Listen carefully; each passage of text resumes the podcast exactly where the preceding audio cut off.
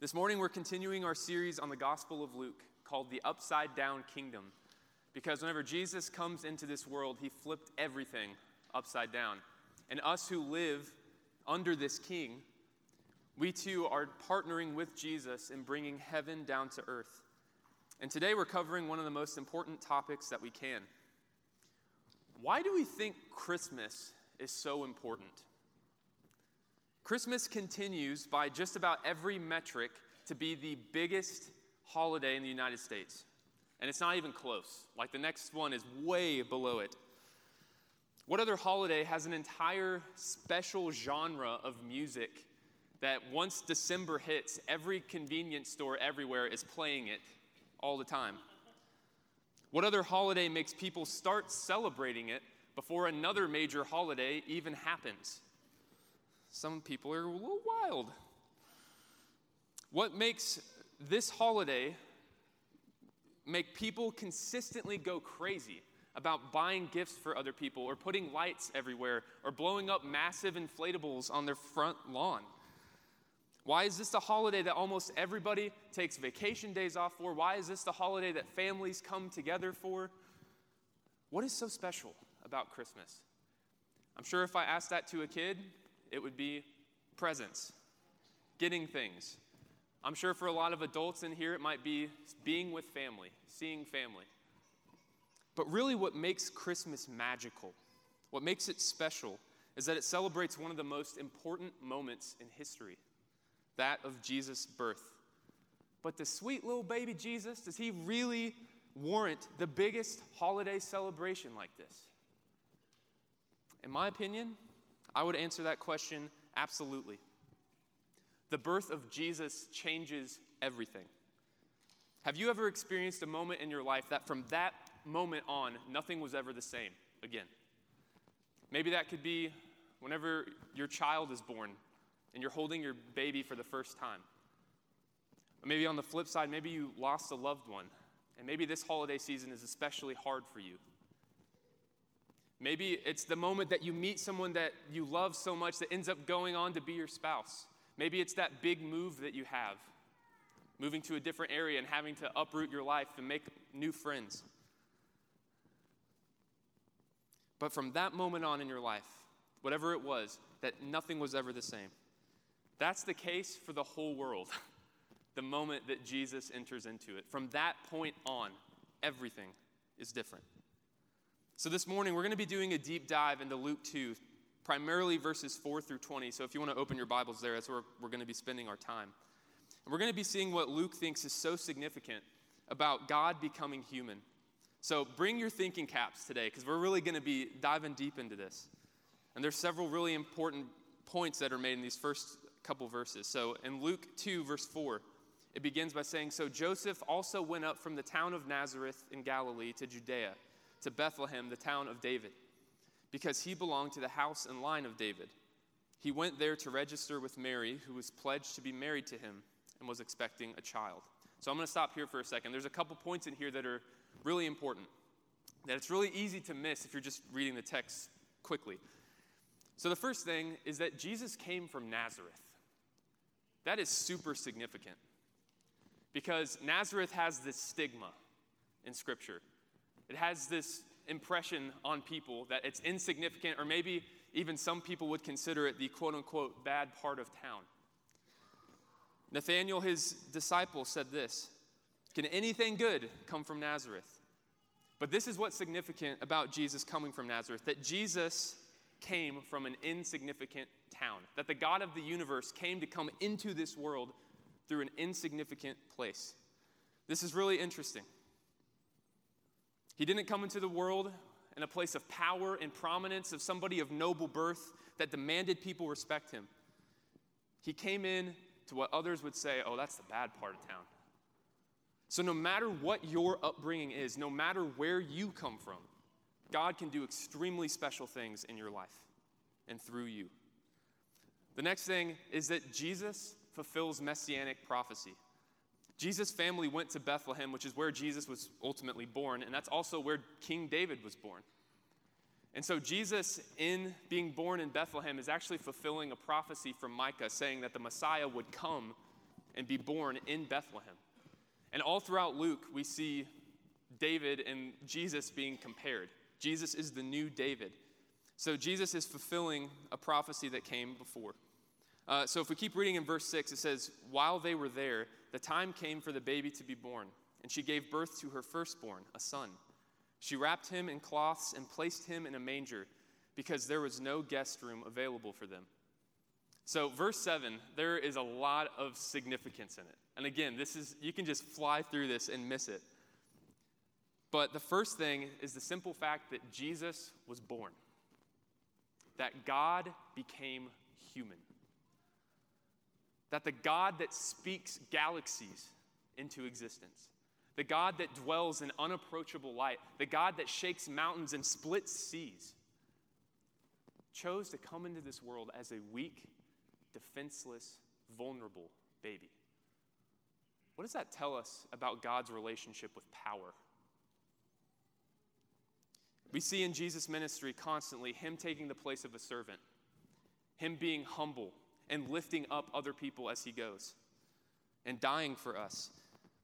We see him equipping his disciples and giving them the ability to go do the same things that he is doing, which is a continuation of what God's been doing from the beginning. In the beginning, in Eden, God is equipping and partnering with humanity to take care of the earth. This has been a part of God's heart all along.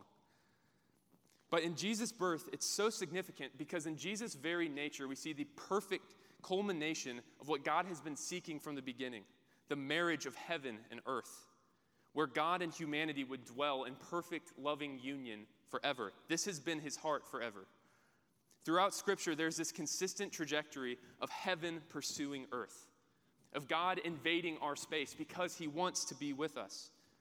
From the garden to the tabernacle to the temple, and now in Jesus, you have God pursuing humanity and wanting to live among us.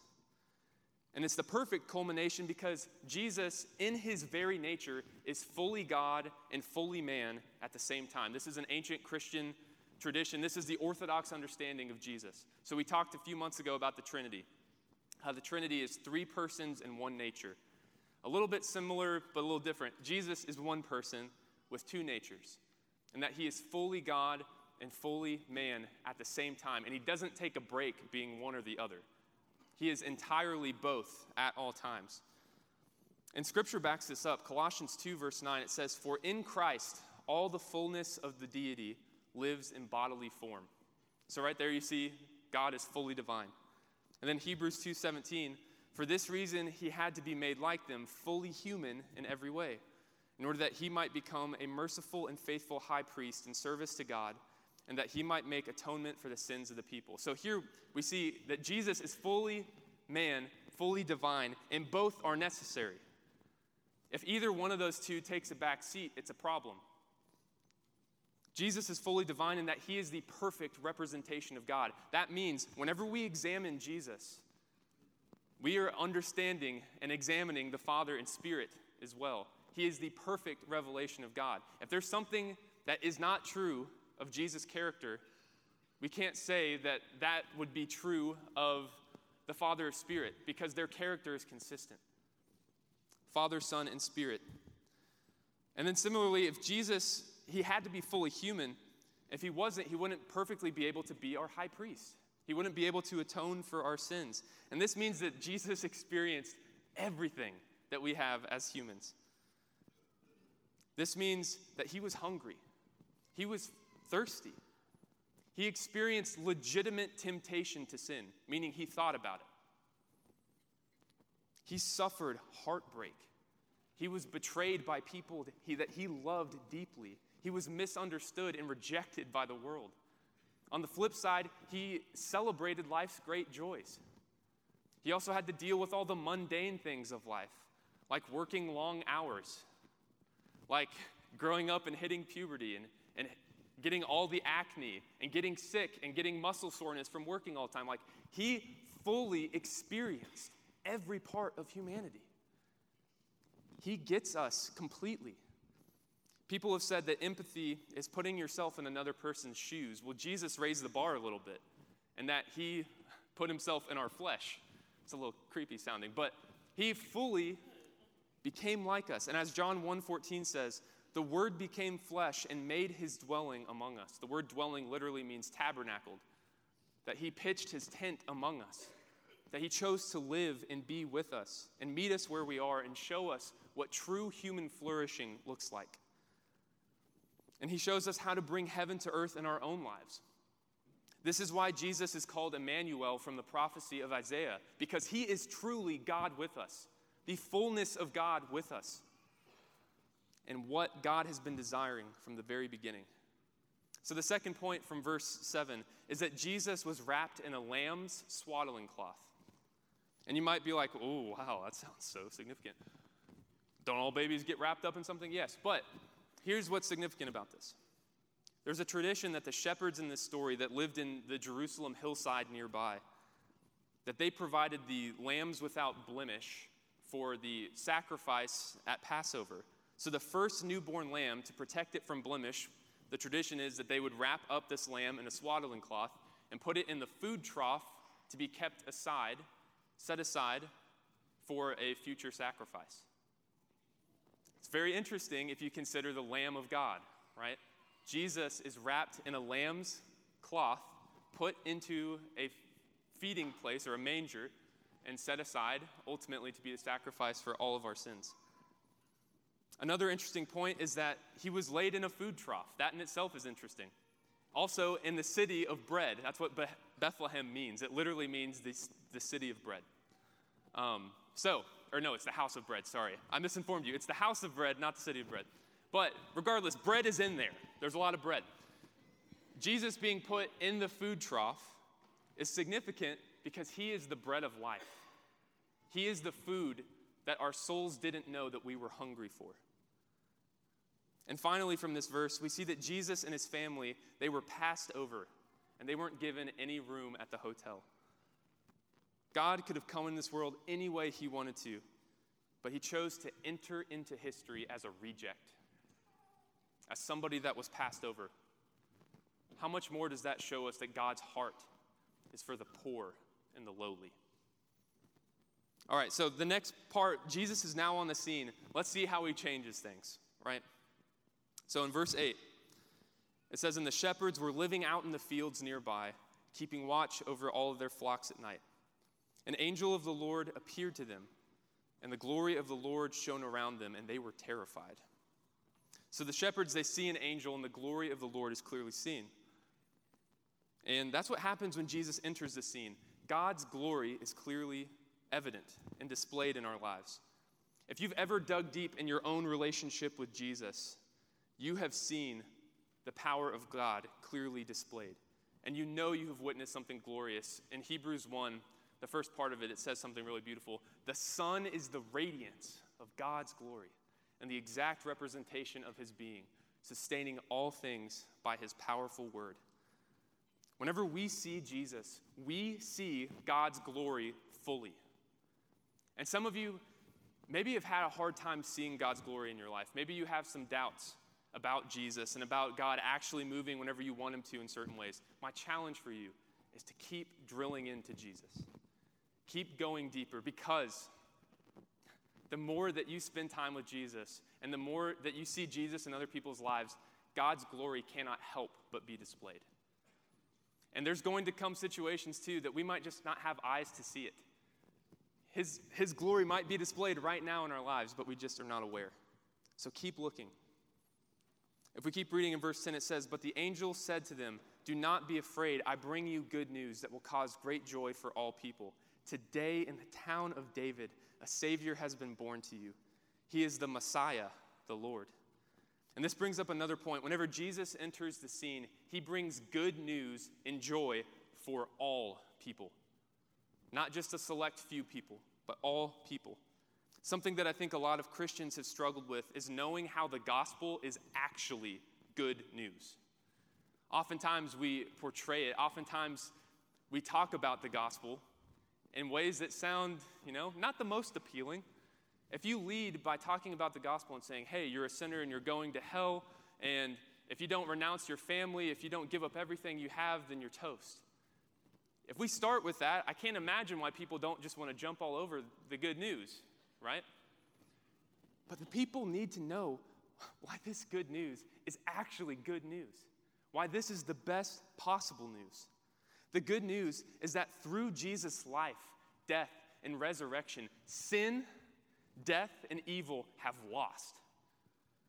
Through Jesus, the grave has no victory, and it has completely lost its sting. Through Jesus, we no longer have to have this powerlessness against our sin. Addictions are broken, and captives are freed in the name of Jesus.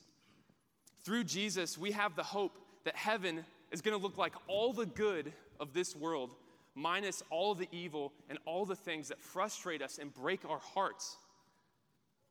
Through Jesus, we don't have to see the world through bitter and cynical lenses anymore, like the rest of the world might. We can see the world through the lens of joy, knowing that the battle is won.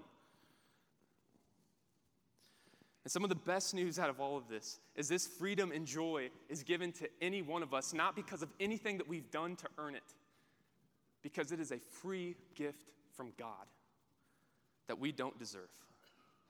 And for any of you who want to be a part of this kingdom, God will accept you no matter what you have done in your life. And while the world might cast you aside and might speak ill of you and might reject you, if you turn to Jesus, you will be accepted with open arms and you can begin to heal. And you can help the world heal. This is why he is called Savior, Messiah, and Lord. He delivers us from our sin and is also our ruler. He is the king over our lives. He's the one that we are to submit to. And I know in our world and our culture, submitting to an authority is like one of the last things we ever want to do.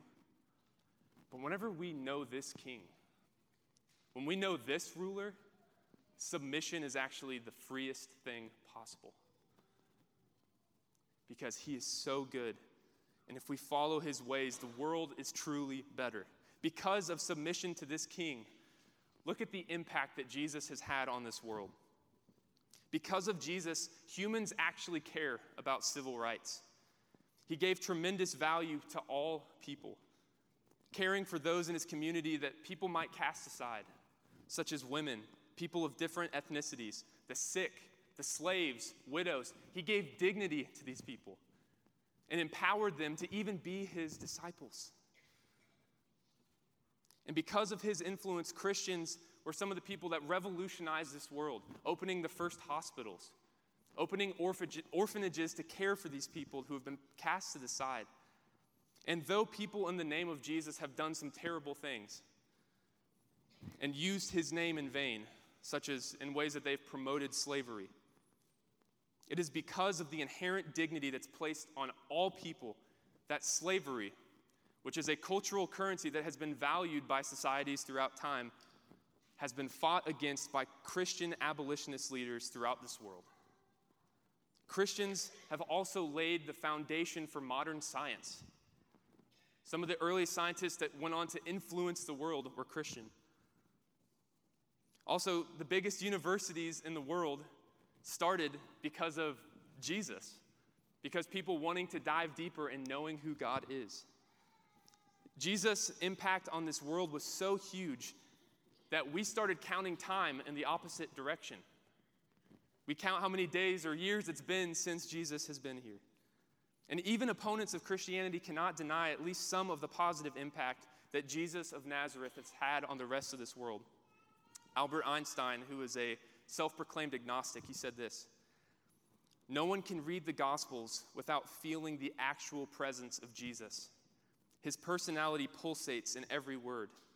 No myth is filled with such life. No man can deny the fact that Jesus existed, nor that his sayings are beautiful. Jesus' impact in goodness, in my opinion, is undeniable. How he has changed this world cannot be overstated. He is truly good news for all. And then if we keep reading, this is I was reading this this week, guys. It blew my mind thinking about this for a little bit, so I have to share this. So, uh, in verses 12 through 14, it says, This will be a sign to you. You will find a baby wrapped in cloths and lying in a manger.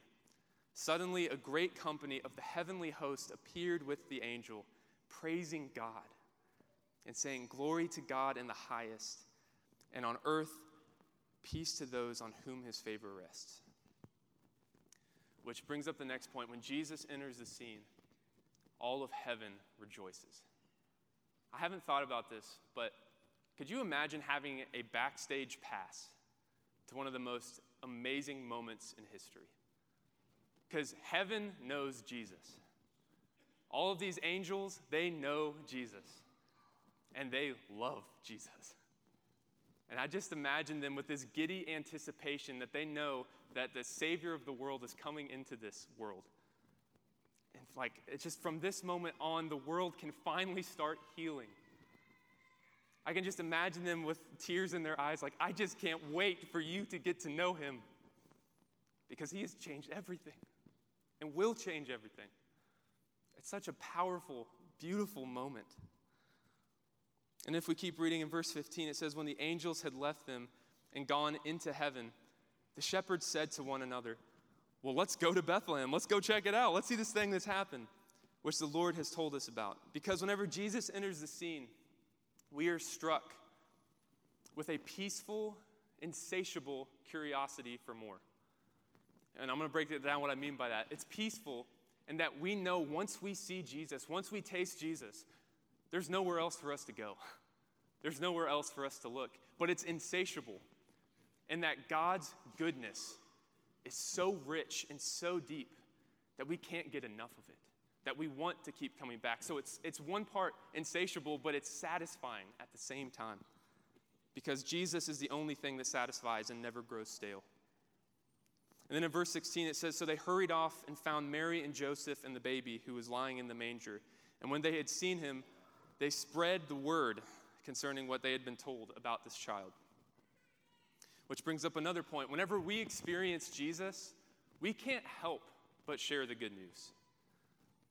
I remember there was one time growing up, there was a gas station that was selling gas. This was during the recession. There was a gas station that was selling gas for 119 because they were going out of business. And everybody lost their mind. They were calling all their friends, telling everybody they knew about it, hey, you got to come to this place. They have the cheapest gas I've seen in a long time. We do that sort of thing whenever there's something that we really value. Whenever there's something that we see that's good that we want to share with people we love. But oftentimes we don't do that with our faith. And sometimes I doubt we really believe that this good news is good news enough that's worth sharing.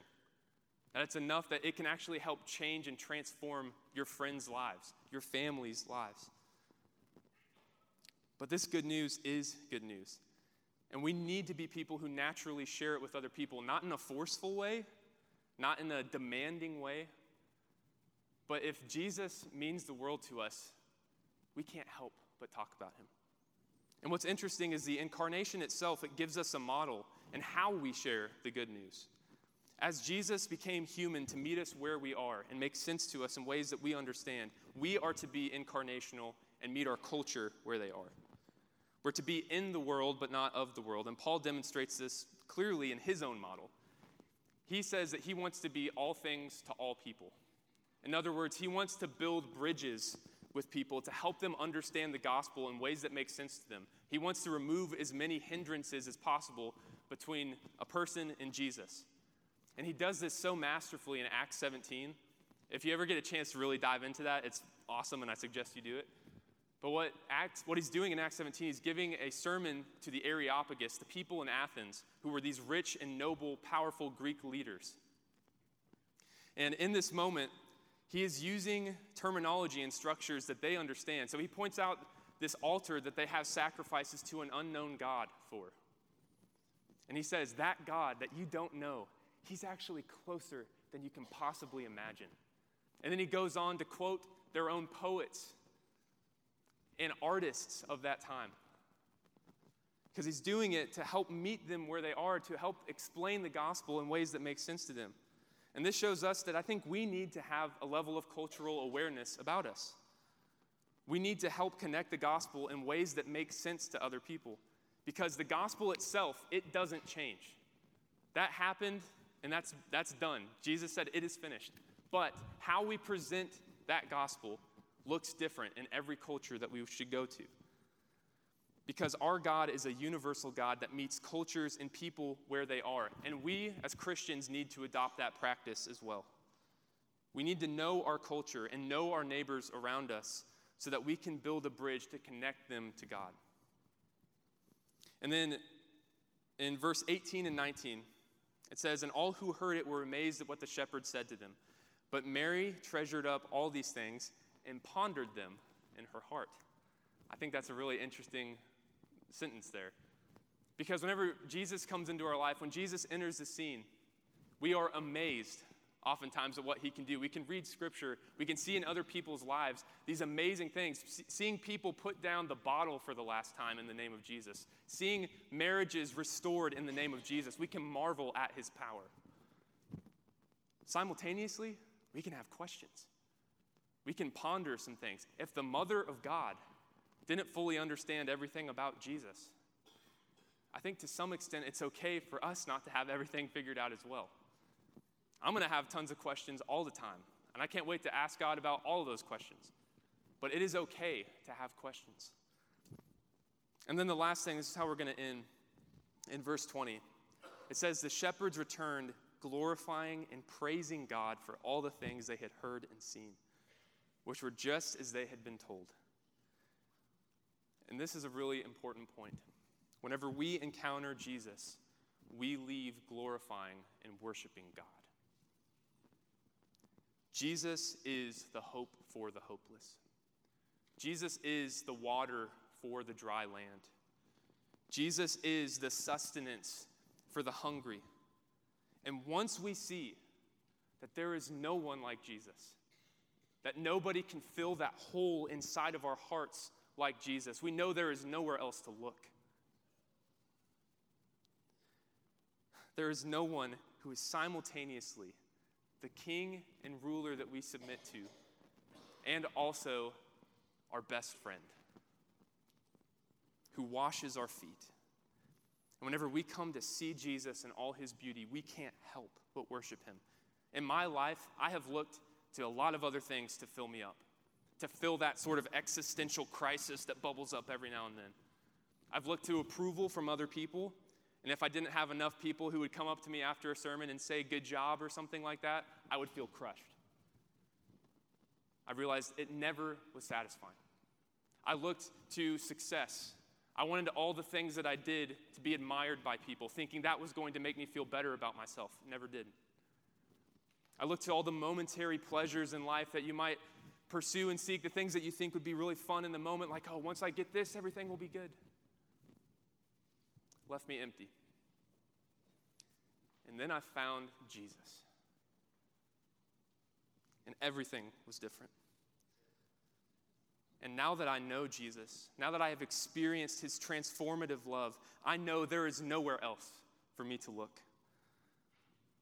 There's always more I'm learning. Don't hear me say that I have everything figured out now, that I, I now have all the answers to life, I'm not even close to that. Like, talk to Albert if you have tons of questions about life. he has a lot of wisdom and life experience. But at the same time, I don't think I'm ever going to find anything as good as Jesus in this life. I truly believe, church, that Jesus is the answer. Jesus is the cure to the sickness that's in this world. And we can try a lot of different things to treat the symptoms, but really people need to know Jesus. That's what changes cultures. That's what changes the world. And to quote Mary Magdalene from the Chosen TV series, which, if you haven't seen that, highly recommend, she said, I was one way, and now I'm completely different. And the thing that happened in between was Him. And I think a lot of us in this room can say that same thing. If we think about who we were before Jesus stepped into our lives, it's a very different person, right? And now that we know Jesus, now that we live in relationship with Jesus, we are completely different because we have tasted and seen that the Lord is good. And there is no one like Jesus.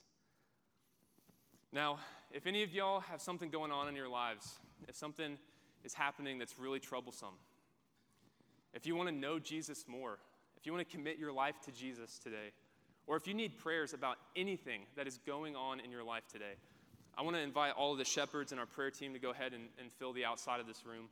If you have anything that you would love prayers for, anything that you're struggling with, please come pray with these people. Don't suffer alone, it's not worth it. And we really believe in the power of prayer here, so there's some really powerful transformation that can happen when people pray over you. So let's pray. Lord, we are so grateful and thankful to have you in our lives. We are so thankful that you are a God who stoops down low to meet us where we are. And I don't know what we would do without you, Jesus. I don't know who we would be without you. And we are so grateful that you chose to come into this life and show us how we should live and give your life up for us and conquer death in your resurrection. And I pray that you help us to be mindful of all the ways that we need to grow. Help us see our weakness so that we can continue to lean into the power of the Holy Spirit and be refined more and more into your image and likeness. We thank we are so thankful that you've come into this world, that you've chose to become man and show us the way to live. And we pray this in your holy name. Amen.